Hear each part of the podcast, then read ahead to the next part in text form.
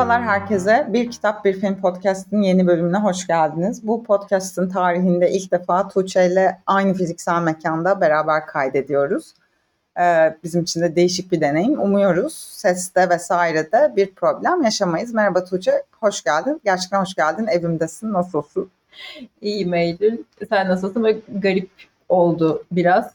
İlk kez gerçekten karşılıklıyız. Hatta podcast'in tarihi öncesinde YouTube programının da tarihinde. Aynen. İlk, karşılıklı. İlk defa beraber bir şey yapıyoruz. Bakalım nasıl olacak yan yana. Seste bir sorun olsa da kimse şaşırmaz zaten artık alıştılar. Evet ya bu da böyle, böyle olsun deyip hemen başlayalım. Bende acayip fazla malzeme var. Bu hafta yayın evlerimiz delirmişçesine kitap basmışlar zira. Hemen sorayım ne yaptın, neler izledin, bir şey okumadın diyebiliyorum. O yüzden direkt ne izledin diye soruyorum. Evet izledim sağ olsun Türk Hava Yolları'nın güzel film ha, uçakta yararlandım. Çünkü geçtiğimiz hafta biliyorsunuz Eylül'de ben de tatildeydik. E, gerçi Eylül tatili tabii ki kitap okuyarak, bolca okuyarak evet. geçirmiş. Ben de önce Küçük Kadınları izledim. Zaten bahsetmiştim. Netflix kataloğuna da gelmişti. Türk Hava Yolları'nda da vardı. E, Greta Gerwig uyarlaması zaten yıllarca birçok kez uyarlandı e, sinemaya. Louisa May Alcott'ın unutulmaz eseri diyeyim. Tanıtım metni yazıyor. E, aynen öyle. E, Greta Gerwig'in iyi bir uyarlaması. Lady Bird'den de zaten yönetmenliğini ilk kez orada görmüştük. E, orada da sevmiştim. Orada da çalıştığı yine oyuncularla birlikte çalıştı. E, Saoirse Ronan gibi, Timothée Chalamet gibi, Laura Dern gibi böyle çok, Kadro e, çok havalı acayip. bir kadrosu var gerçekten. E, hepsi de tabii ki oyunculuklarının hakkını veriyorlar. Gerçi Timothée Chalamet'i böyle bilmiyorum bir e, orada 1860'lar Amerika'sında böyle inanılmaz da yerleştiremedim kafamda. Belki bir tek o sırıtıyor diyebilirim. E, gerçi tip olarak hiç değil. E, çünkü gerçekten sinemanın son dönemde gördüğü en iyi yüzlerden evet, e, biri bence her role giriyor. Ama belki böyle onu biraz daha e, işte böyle o günümüz gençliğinde görmeyi daha çok seviyorum ben. Ama gene de dediğim gibi iyiydi. E, Uyarlama açısından şöyle, e, o dönemde yani 2020'de de konuşulmuştu zaten. E, Oscar'da es geçilmişti yönetmenlik tecrübesi ve uyarlama senaryoda. Ama gerçekten çok iyi bir e, uyarlama olmuş. E, çünkü alışmış olduğumuz o e, standart e, işte 1860'lar Amerikası uyarlaması gibi değil de yani 2022'den baktığımızda e, o zamansız e, ruhunu e, ve aslında e, bir kadının var olma çabasını çok iyi yansıtmış ve kendi gözünden yansıtmış. E, o yüzden de ben genel filmi sevdim. Yani böyle inanılmaz sevdiğim bir tarz değil benim o yani e, küçük kadınlar o dünya çok sevdiğim bir tarz değil ama uyarlama olarak iyi bir uyarlama olmuş diyebilirim. Sonra bir şey ekleyeceğim lütfen. araya. Filmi izlemedim ben ama Küçük Kadınlar benim ilkokul biri bitirdiğim yaz okuduğum bir kitaptı. Ee, çok iyi hatırlıyorum. En yakın arkadaşım işte e, hala da en yakın arkadaşım e, İdil bana böyle karne hediyesi olarak yani annesi tabii düşünmüş almıştı. İşte ben böyle 3 e, ay İdil'i görmeden ne yapacağım falan diye kendi küçük dramımı yaşarken o kitabı okumuştum. Ee, okuduğum ilk böyle uzun hani kitaptı. Bu evet. De bir kitap özellikle o yaşta bir çocuk için. Hala da o e, şeyi kopyayı saklamaktayım. Dolayısıyla benim için yeri çok ayrıdır yani. Çok etkilenmiştim o yaşta böyle 7 yaşındayım falan. E, filmde merak ediyorum açıkçası. E, bak bakacağım. Teşekkür ederiz deyip diğer izlediğin ne geçelim Hemen istersen. geçelim. Yine aynı yılın ben o yıl e, doğum yaptığım için sinemaya es geçmişim. Nomadland'i izledim. O da zaten çok konuşuldu. İşte Altın Aslan aldı. Oscar'da bir sürü bir sürü ödül aldı. E, Jessica Bruder'in e, kurmacı olmayan kitabından aslında uyarlandı. 2017'deki kitabından ve 2008'deki Amerika'daki ekonomik kriz sonrası e, yollara düşen bir kadını anlatıyor. Burada birkaç farklı açıdan yaklaşmak istiyorum. Şimdi ben bu filmi ilk gördüğümde e, ne olduğunu böyle çok da konusuna bakmadan e, sanki istekli bir göçebelik gibi düşünmüştüm. Hmm. Yani gerçekten hani bu kadın 60'lı yaşlarının başlarında e, bu arada Frances McDormand'ın inanılmaz performansından. Yani zaten kadın neyi oynasa evet mükemmel oynuyor ama daha da üstüne çıkmış bence burada. E, Fern karakterini ben istekli olarak işte artık hani 60'lı yaşlarının başında evini barkını bırakıp e, karavanıyla yollara düşüyor gibi düşün ama aslında öyle değil. E, burada bir hani filmin alt metninde ve kitabın tabii ki e, alt metninde bu ekonomik kriz sonrası insanların gerçekten evsiz kalıp yani bir Amerika'nın e, emeklilik sisteminin de eleştirildiği, hatta işte mortgage sisteminin vesairenin eleştirildiği e, sağlam bir metin var. Hatta böyle birkaç eleştiri okuduğumda filmin bunu tam da yansıtamadığı, yani hmm. kitabın çok daha fazla bunun üstüne gittiği, hani filmde tabii yansıtmak bir, bir tık daha zor. E, üstüne gittiği üzerine bir sürü şey okudum. E, daha çok bu açıdan yaklaşıyor bu arada. Tabii ki hani başroldeki kadın e, işte eşi ölüyor vesaire vesaire ama bunun altını özellikle çizmekte yarar var. Yani hani e, bu çok da böyle istekli bir şey değil e, ve hani mecbur kalıyor kalıyor bunu yapmaya aslında.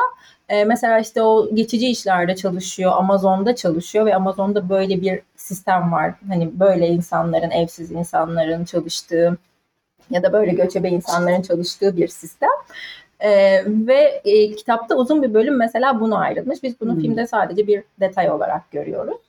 Ee, ama totalde... Yani daha toplumsal değil daha kişisel tarafı vurguluyor evet, film evet, anladığım evet. kadarıyla. Yani bu e, Amerika'daki bu pozitivizm e, olayı var ya hani her şeyi böyle hmm. mükemmelmiş gibi yansıtmak. Yani aslında böyle kadına da böyle arkadaşları işte bıraktığı çevresi biraz öyle gibi hmm. e, yaklaşıyor. Ya tabii herkes senin gibi her şeyini bırakıp yollara düşemiyor falan. Hayır öyle bir şey değil. Ee, böyle bakınca daha da etkilendim ki zaten hani görüntüler vesaire e, ona çok fazla girmeyeceğim. Yani çok iyi iş çıkarmışlar gerçekten oyuncu şahane ki bazı oyuncular gerçekten e, yani yolda tanıştıkları göçebe gerçekten göçebe karakterlermiş. Ben e, düşündüğümden daha fazla beğendim açıkçası. Bence sen de seversin. Ya severim muhtemelen. Ben o ara e, bir şekilde izleyemedim filmi. Beni de böyle zorlu bir zamanla denk gelmişti. E, kesinlikle merak ediyorum. E, izlemek istiyorum inşallah diyeyim. Ben e, bu hafta hiçbir şey izlemedim izlemek demişken. E, dolayısıyla e, seyirlikler kısmını geçip e, kitaplara gelebiliriz. E, ben bir okuduklarımdan bahsedeyim sonra da dünyaya sözü bırakalım sen e, temsilcisi olarak. Şimdi ben yine e, tatil yaptığım için aşırı okudum ve birazcık e, yine geriden bütün okuduklarımı anlatmayacağım. E, sıradan devam edeyim. Üç kitap e, yine bu bölüm için seçtim. İlki e, Perulu bir yazar e, Ricardo Sumalavya'nın Bir Kol Hikayesi kitabı. E, Holden kitaptan çıkmıştı. E, Hazal Akbaş'ın çevresiyle. Bu böyle minicik bir kitap. Benim bu arada Peru edebiyatından yani tabii Peru edebiyatı deyince akla hemen Mario Vargas Llosa geliyor. Onun dışında da kimseyi okumamışım. İlk defa bir Perulu yazar okumuş oldum. Ee, vücudunda üçüncü bir kolu olan bir adamın e, öyküsü bu. Ölümünün ardından oğlu e, babasının hikayesini anlatıyor. Babasının ona anlattığı hikayeleri hatırlayarak babanın hayatındaki bir gizemi çözmeye çalışıyor. Küçücük bir kitap bu böyle 100 sayfa bile değil 80 sayfa civarında. Ee, ya hem merak uyandırıcı hem de böyle zarif yazılmış bir kitap. Böyle özellikle baba oğul ilişkisine dair baya bir his bırakıyor insanda. Ben böyle kitapları seviyorum. Böyle az kelime, basit cümleler ama kuvvetli bir his bırakan e, kitaplar. Böyle tam oturup hakikaten iki saatte okuyup tamamlamalık. Ee, özellikle babanın böyle son dönemi yaşlılıkla beraber çocuklaşması filan kısımları çok böyle hüzünlü ve tatlıydı. Ee, yazarı da merak ettim. Yani başka kitapları da çevrilir umarım. Dilimize çevrilen ilk kitabı bu Ricardo Sumalavya'nın. Ee, ilk okuduğum buydu. Sonra ardından e, Viyana'ya gidiyor olmanın e, coşkusu ile e, bir Thomas Bernhard okudum. E, Thomas Bernhard malum Avusturya'nın e, son dönem yani son yüzyıldaki en büyük yazarlarından biri. E, Bitik Adam e, Yapı Kredi'den Sezar Duru çevirisiyle çıkmıştı. E, bu kitabı çok sevdim. Şimdi Thomas Bernhard okuyanlar bilirler. Zaten Bernhard huysuzluğu ve öfkeliliğiyle tanınan biri. Ben böyle ne zaman insanlara sinirlensem ki çok sık oluyor e, Bernard okuma ihtiyacı duyuyorum. Çünkü böyle sanki beraberce oturup insanlar da ne berbat ya falan diye konuşuyoruz gibi hissediyorum. E, çünkü sürekli homurdanıyor. Bernard durmadan her şeyden nefret ediyor. Viyana'dan nefret ediyor, Salzburg'dan nefret ediyor, insanlardan nefret ediyor, her şeyden ve herkesten nefret ediyor. Fakat çok güzel nefret ediyor yani. E, Bitik Adam e, bir e, aslında gerçek bir hikaye. Yani Kanadalı ünlü piyanist e, Glenn Gould'un e, etrafında kurguladığı gerçek hikaye dediğim yani bu karakter gerçek. Onun etrafına iki tane hayali arkadaş et, ekliyor. Bir tanesi de anlatıcımız. Ee, ve bir de üçüncü bir arkadaşları var. Bu üçü bir e, müzik okulundan arkadaşlar ve bunların gençlik ve yaşlılık hikayelerini ölümlerine kadar yani diğer ikisi e, hayatını kaybetmiş anlatıcımız hayatta onu anlatıyor. Çok e, müzikle çok iç içe tabii yani Glenn Gould'un gerçek hikayesi ve Gold, Glenn Gould'un özellikle Bach'ın Goldberg varyasyonları ile e, tanınıyor. E, onları çalış öyküsü işte ya böyle şeye dair e, virtüözlüğe, sanata, e, sanatçının e, hayatla ve üretmekle ilişkisine dair böyle bir sürü bir sürü ilginç soru e, bırakıyor.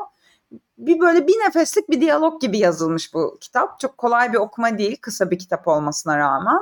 Ve böyle bir sürü şey sorguluyor. Yani hırs, işte yani hırsın hmm, özellikle sanatla ilişkisi, aile, varoluş sıkıntısı. Çünkü karakterlerden birinin ölümü intihar. Bunu başta öğrendiğimiz için spoiler sayılmaz. E, mutsuzluğun biçimleri, türleri ve mutsuzluğun sanatsal üretimle ilişkisi aslında. Kitabın böyle ana izlekleri gibi. E, ben çok gerçekten acayip haz alarak okumuştum. Yani Bernard'ın cümlelerini hep çok seviyorum zaten doğmak mutsuzluktur ve hayatımız boyunca da bu mutsuzluğu sürdürürüz diyen ama böyle de depresif de demeyeyim yani kafa açıcı bir kitaptı. O yüzden içindeki bütün öfkeye ve sinire ve mutsuzluk tiratlarına dair bence çok enteresan bir kitaptı Bitik Adam. Son olarak da üçüncü olarak da Amerika'ya hoş geldinizi okudum. Linda Bostrom Knausgaard'ın İsveçli yazar e, kitabı. Daha önce e, Helios felaketini okumuştum. Bu kitapların ikisi de Kıraathane kitaptan çıktı. Ali Arda çevirisiyle bu Amerika'ya hoş geldiniz de. E, bu da böyle minik bir kitap. Yani tam bir İskandinav edebiyatı. Kısa kesik cümleler, böyle bir mesafeli bir yerden konuşan bir anlatıcı, bir tekinsiz huzursuz hal ee, ama e, yine çok güçlü bir metin. Yani İskandinav edebiyatı beni gerçekten son dönemde bayağı bir ne okusam sevdim gibi gidiyor yani. Ee, biz aydınlık bir aileydik e, diyen bir 11 yaşındaki e, kız çocuğunun öyküsü. E, ama öyleler mi hakikaten ya da aydınlık aile diye bir şey var mı sorusunu aslında didikliyor. E, Helios felaketinde de böyleydi yani ebeveyn çocuk ilişkisi e, ve aslında onun o hani orada gözüken güven ilişkisinin ardında aslında ne var ne tür travmalar yatıyor ve delilik meselesi yani e, bu e, yazarın takıldığı bir konu daha öncekinde de vardı. Bir şey mi demek istiyorsunuz? Bir şey demek istiyorum. Buyurun. Parmak kaldırdım. Evet. E, bu arada ben de İskandinav edebiyatında aynı şeyi gözlemliyorum. Çok fazla aileyi hmm. didikliyorlar. Ve hep bu şunu düşündürüyor. Demek ki bu mesele yani o kadar evrensel bir mesele ki yani refahla falan da hiç alakası Doğru. yok. E, çünkü yani hani e, mutluluk açısından bakarsak hmm. yani demek ki o mutsuzluk oradaki çekirdekteki mutsuzluk ne olursa olsun sürüyor. Hatta onlar da biraz daha da şey böyle bir yani insan iliş yani bireysellik çok ön planda olduğu evet. için onlar yani bizdeki aile problemleriyle onlardaki aile problemleri tam olarak aynı değil ama aile bir problem olarak ortada durmaya devam ediyor yani. Evet. Bizdeki şey ailenin çok işgalci olması Aynen. tabii. Kesinlikle. Hmm, yani hani hayata çok işgalci olmasa belki onlarınkinde tam tersi Evet olabilir. evet bir yalnızlık, yalnızlık. E, meselesi ailenin içinde yalnız olma hali gibi. Burada da böyle bir e, dikkat çekici ışıltılı bir anne var e, bir tiyatro oyuncusu falan e, ve başarısız hatta yer yer zavallı bir baba ve bu bu ailenin içinde büyüyen Ellen'ın hikayesi. Ellen konuşmuyor bu arada ve bir, bir hayatın bir noktasında 11 yaşında olduğunu tekrar edeyim konuşmayı e, bırakmış e, ve onun sessizliğini yani yazıyor bize yazıyor. Ee, zaten beni gören, işiten yok pek deyip susmaya karar veriyor. Aslında o tam o yalnızlık meselesi. Ee, ve işte o dışarıdan gözüken o fotoğraflardaki mutlu ailenin aslında ne kadar problemli olduğunu e, anlatıyor. Ee, biraz böyle kendimizi kapadığımız zihinsel hapishanelerin öyküsü gibi biraz. Ee, yani karanlık bir kitap, mesafeli bir kitap ama bence çok güçlü bir metin. Bu da küçücük zaten. Ee, bu da 100-120 sayfa civarında. Üçüncü okuduğumda bu olsun. İstersen e, neler var vizyonda? Aa Dünyanın Kitabı. Dünyanın Kitabını evet. atlamayalım. Evet Dünyanın, Dünyanın Kitabını dinleyelim. Bahsedelim biraz. Dünya bu hafta e, Kobi Yamada'nın Belki kitabını okudu. Bu aslında uzun bir kitap. Dünyanın da böyle yaşı için biraz daha büyük olabilir. Yani ben hep bu kitaba şey diyorum böyle yetişkinler için de çocuk kitabı gibi. E, ama dünya sağ olsun epey şeyde önde gidiyor. E, bu konuda uzun metinlere de sabır gösteriyor. Ben pardon lafını bölüyorum. E, Lizbon'da çektiğiniz Pessoa fotoğrafından sonra e, ve dünyanın da yaşının ilerisinde okumalarından sonra ufak ufak şey hesabı yapmaya başladım tam olarak ne zaman huzursuzluğun kitabını okutabilirim? Tabii ki yani e, erken okutmak gibi bir sadistlik yapmayacağım. Çocukcağızın dünyası şaşmasın. Ama tahminimden erken okuyacağına inanıyorum. Ben de öyle düşünüyorum. Öyle gibi ilerliyor en azından şu anda. E, bu kitap da böyle çok ödüllü bir kitap aslında. Çünkü çizimleri de çok güzel gerçekten. E, sadece metin dışında. E, metinde böyle biraz zen bir metin öyle söyleyeyim e, sen var olmuş ve olabilecek tek sensin. Yani o biricikliği e, aslında ve e, yaşadığımız zamanda e, ki tek sensin, benzersizsin ve bu zamanda varsın gibi bir duyguyu geçiriyor çocuklara. E, şu yüzden çok seviyorum. Yani hani o yaşta bize bunlar hiç söylenmemiş evet, şeyler. Ben de. E, bunlar böyle biliyorsun yani bizim nesil bunu keşfedebilmek için ama ne yogalar yapıyoruz ne meditasyonlar yapıyoruz işte ne yolculuklara Terapiler. çıkıyoruz, terapilere gidiyoruz. Ee, o yüzden bunu böyle e, erkenden söylüyor çocuklara. E, o yüzden de hani bunu ne kadar sık hatırlatırsak e, zaten o kadar iyi. E, çünkü dediğim gibi böyle bu çok uzun zaman alıyor sonradan bunları keşfetmek. E, ve aslında hani e, bunu hani bu büyüklüğü sadece bu anda yaşıyorsun. E, bu hikaye şu anda kim olduğun ve içinde olduğun için zaten büyülü. Bunu anlatıyor özetle kitap. Ee, zaten böyle çok sevilen e, dediğim gibi e, kalınca da bir kitap e, böyle şey de çok güzel kapağı vesaire de çok güzel çok da güzel hediye olur yılbaşı öncesi de onu da söylemiş olayım. Yani bana da gelse mutlu olurum yani öyle bir kitap. E, dünyada bu hafta bunu okudu. Ben sinek kuşunu okuyorum. E, önden de söylemiş olayım. Haftaya evet. inşallah sinek kuşu konuşacağız. Partiye katıldım. İkinci parti Aynen. Hanım'ın e, başlattığı partilerden. Evet partilerim ideal defterin üstünde benim için sürpriz oldu. Heyecanla bitmesini bekliyorum konuşmak için seninle. Ee, o zaman e, senden vizyon ve dijital platformlarda neler izleyebiliyoruzu dinleyelim. Evet, e, Netflix'le başlayalım. Bardo geldi Netflix'e. Inarritu'nun yeni filmi böyle bir bir hepsi Netflix'e düşüyor diyelim. Herkes dijital platformlara e, yapmaya başladı işleri. Tabii çok da e, haklı olarak e, yani çünkü hani bütçesel anlamda ve daha çok kişiye de ulaşması anlamında. E, bu Netflix Türkiye'de şu anda yayında Dünya premierinde Venedik Film Festivali'nde yapmıştı. Meksikalı, Meksikalı bir gazetecinin ve belgeselcinin aslında ülkesine dönüşünü ve yaşadığı varoluşsal krizleri konu alıyor. Ee, Peki. İzleyeceğiz tabii. Bol şans hepimize. Inarutu ve varoluşsal krizler zaten hani kaçınılmaz orası. Mubi'de Bekleyiş var. Ee, Aslı Akdağ'ın ödüllü belgeseli.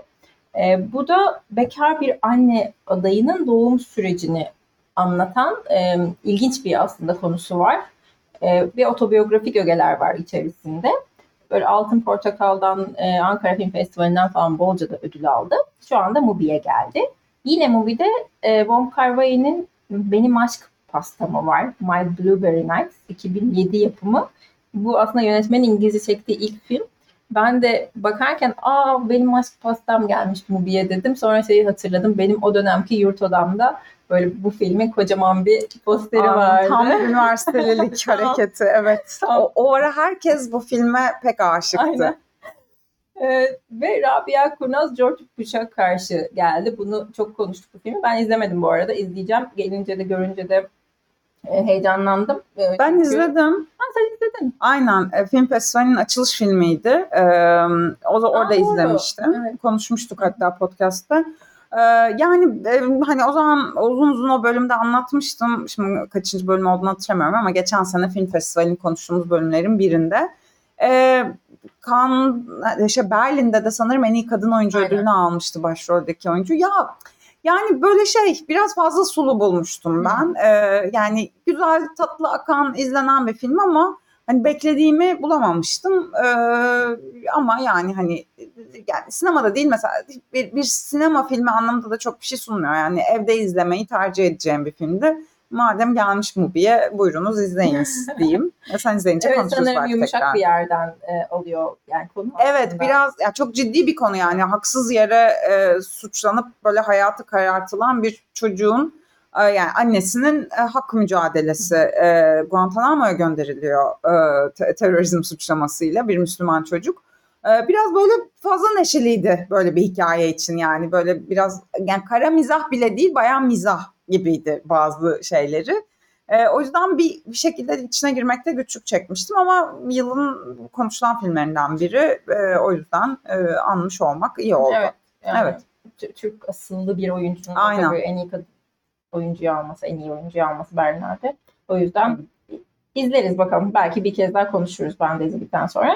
Vizyona bilin bakalım ne geldi. Stars at Noon geldi. Ay kaçırmayın, kaçırmayın. Aman Allah'ım. Yine film ekibinde dinleyenler biliyorlar o film hakkında aslında ne, ne düşündüğümüzü. E, bu arada hani e, film yani çok kötü bir film mi? Çok kötü bir film belki değil ama yani Cannes'da böyle büyük büyük ödüller alacak kadar bir film e, hiç değil. Hiç değil. Ee, biz böyle izledikten sonra ne izledik biz şimdi olduk? Biraz böyle yani çok güzel görüntüler, çok güzel kadınlar, çok güzel erkekler. Onunla hiçbir sıkıntı yok. Yani böyle o tropik atmosfer zaten direkt içine çekiyor insanı. Ee, ama e, hani ne başı belli ne sonu belli hikayenin içerisinde kopukluklar var gibi bir durum var. Hani şu anda yani başka sinemada vizyona girdi.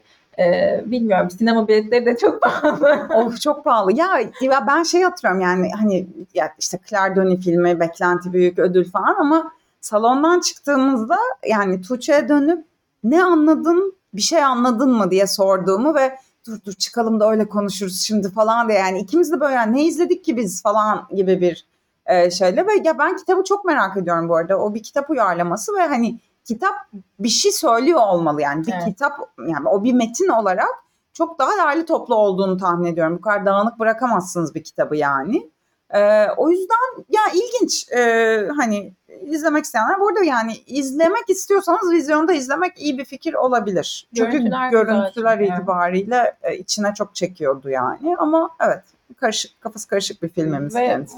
Margaret Kelly ya inanılmaz gözüküyor o filmde. Evet. Biz sonra kızı böyle her denk geldiğimizde Eylül'le birbirimize gönderip ya o filmde çok güzeldi. Çok güzel ya su gibi insan bakmaya doyamıyor ama hani çirkin bir kadın tabii ki değil hani zaten bizi ilgilendirmez ama o filmde yani Claire Denis onu nasıl çekmiş Evet. yani tam çekilmesi gereken şekilde doğru açı doğru ışık falan e, doğru styling falan inanılmaz etkileyici o filmde kendisi.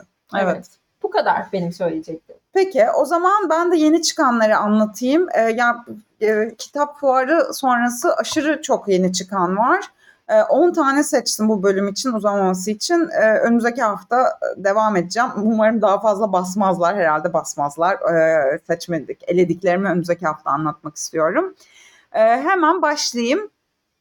Everest'in biyografi serisine bir yenisi eklendi. Bu seri çok e, güzel bir seri. Böyle seçip seçip iyi biyografiler yayınlıyorlar. Cortázar yayınlamışlardı, John Berger yayınlamışlardı. Şimdi de Roland Barthes biyografisi e, geldi. E, Tiffany Samoyo'nun e, yazdığı bir kitap bu. Alper ba- Bakım çevirisiyle yayınlandı. Roland Barthes malumunuz e, çok önemli bir e, filozof, dil bilimci, e, gösterge bilimci. En çok o suyla tanınıyor. Özellikle böyle Proust okumalarında çok başvurulur e, teorilerine. Ee, onun biyografisi yani e, kendi antibiyografisini yazmış biri Roland Barthes. Dolayısıyla onun biyografisini yazmak şüphesiz ki büyük bir misyon. Ee, ama yani böyle çok iyi bir biyografi olduğu söyleniyor. Onun böyle varoluşsal, entelektüel ve e, edebi kariyerinin kapsamlı bir öyküsü. Ee, Barthes biyografisi Everest'ten e, bu hafta itibariyle yayınlandı. Sonra e, Alfa kitapta bir e, Petros Markaris kitabı var. Şimdi bu Petros Markaris'i e, malumunuz can yayınları yayınlıyordu ve uzun süredir baskısı yoktu.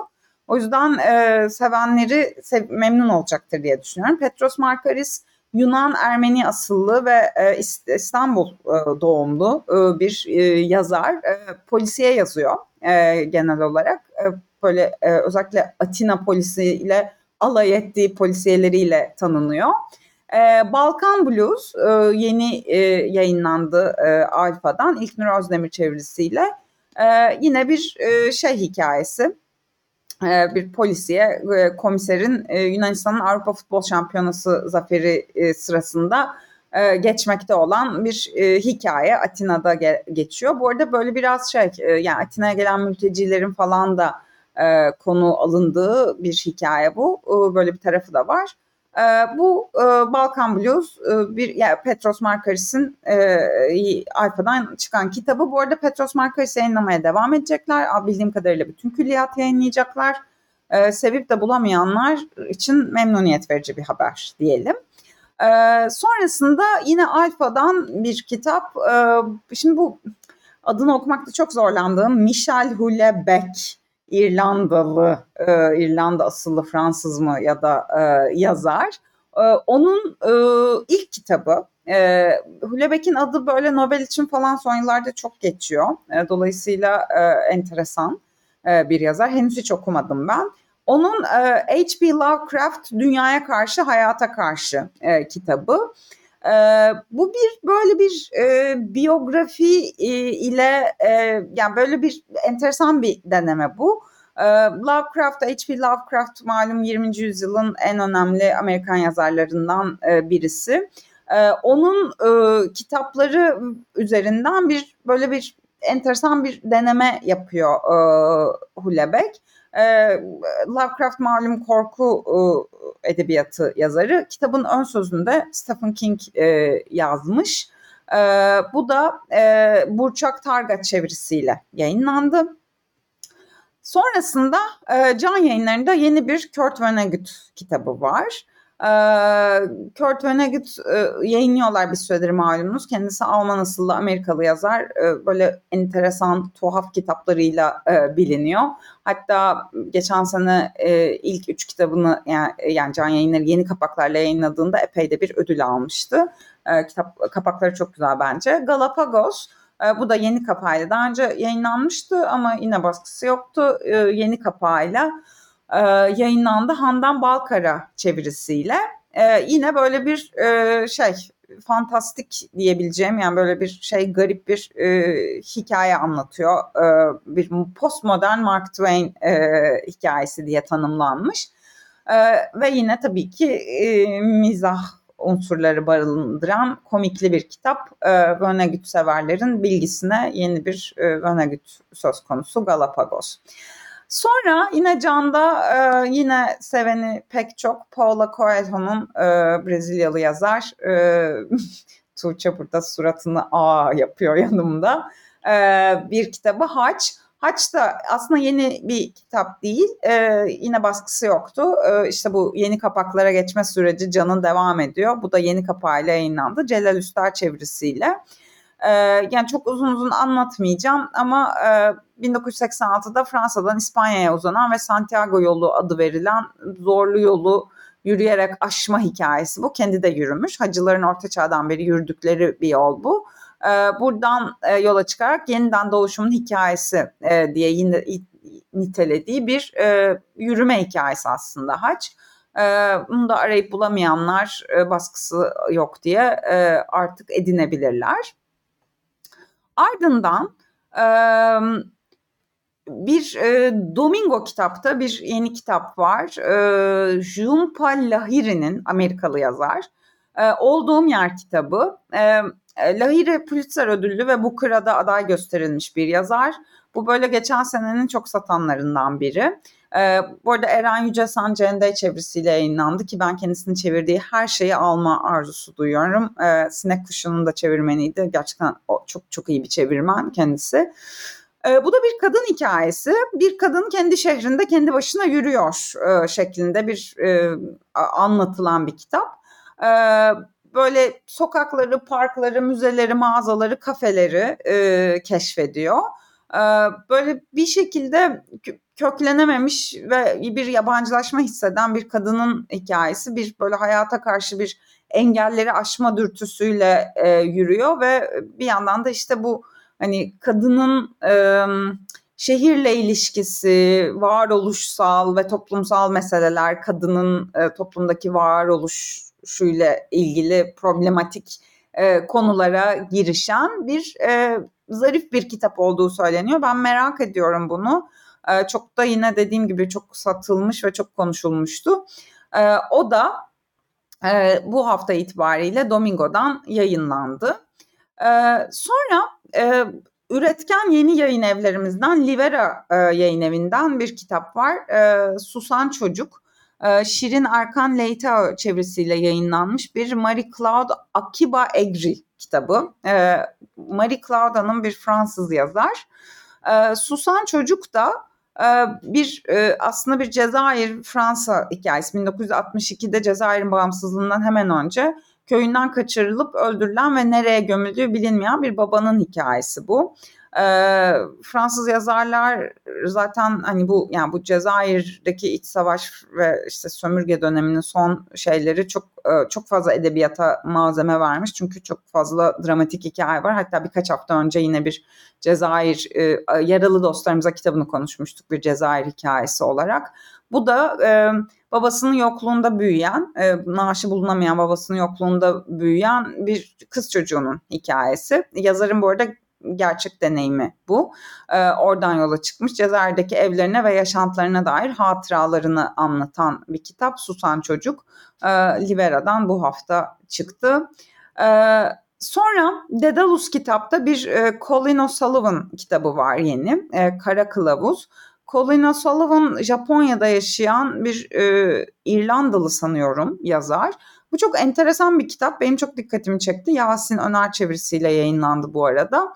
Ee, böyle şey Japonya'da mutlu bir şekilde yaşayan bir kadın bir gün e, kocasını ve oğlunu kaybediyor e, bir uçak kazasında. E, ve ev, evlerinde bir robot var e, eve yardımcı olmak üzere ve mühendisi de kocası. E, kocası tarafından yapılmış bir robot. Fakat bir hikaye çıkıyor. Kara Kılavuz'un adı buradan geliyor. E, robotları e, kötüye programlanmak üzere bir kara kılavuz olduğuna dair bir e, dedikodu yayılıyor. Ve e, bu kara kılavuz üzerinden insanların robotlarla ilişkisi ne kadar karanlıklaşabilir? Ee, robotlar insan düşmanı hale getirildiğinde suçlu olan robotlar mıdır yoksa mesele insanda mıdır gibi soruları dedikleyen böyle bir hafif bir bilim kurgusal tarafı da olan gerçi artık robotlarla ilgili şeylere bilim kurgu demek doğru mu bilmiyorum hayatımızın her yerindeler çünkü. E, bu da böyle enteresan e, bir kitap. E, ben çok merak ettim ve hatta sipariş ettim. E, sonrasında Timaş'ta bir yeni kitap var. E, Çinli yazar Yan Ge'nin e, Çin'in Tuhaf Canavarları kitabı. E, bu böyle Çin'in efsanelerini biraz modern bir yerden e, yorumlayan bir kitap. E, bu arada Barış Şehri çevirisiyle, Çince aslında Barış Şehri çevirisiyle yayınlandı. E, böyle bir şey, bir hayali Çin şehri Yongan'da insanlarla canavarlar böyle beraber yaşıyorlar. E, binlerce yıldır böyle olmuş diye başlayan bir hikaye. Ve genç bir zooloji öğrencisi bu canavar öykülerini bir roman içinde derlemeye karar veriyor ve bu hikayeleri toplamaya başlıyor ve e, buradan da bu çeşitli canavar hikayeleri okuyoruz.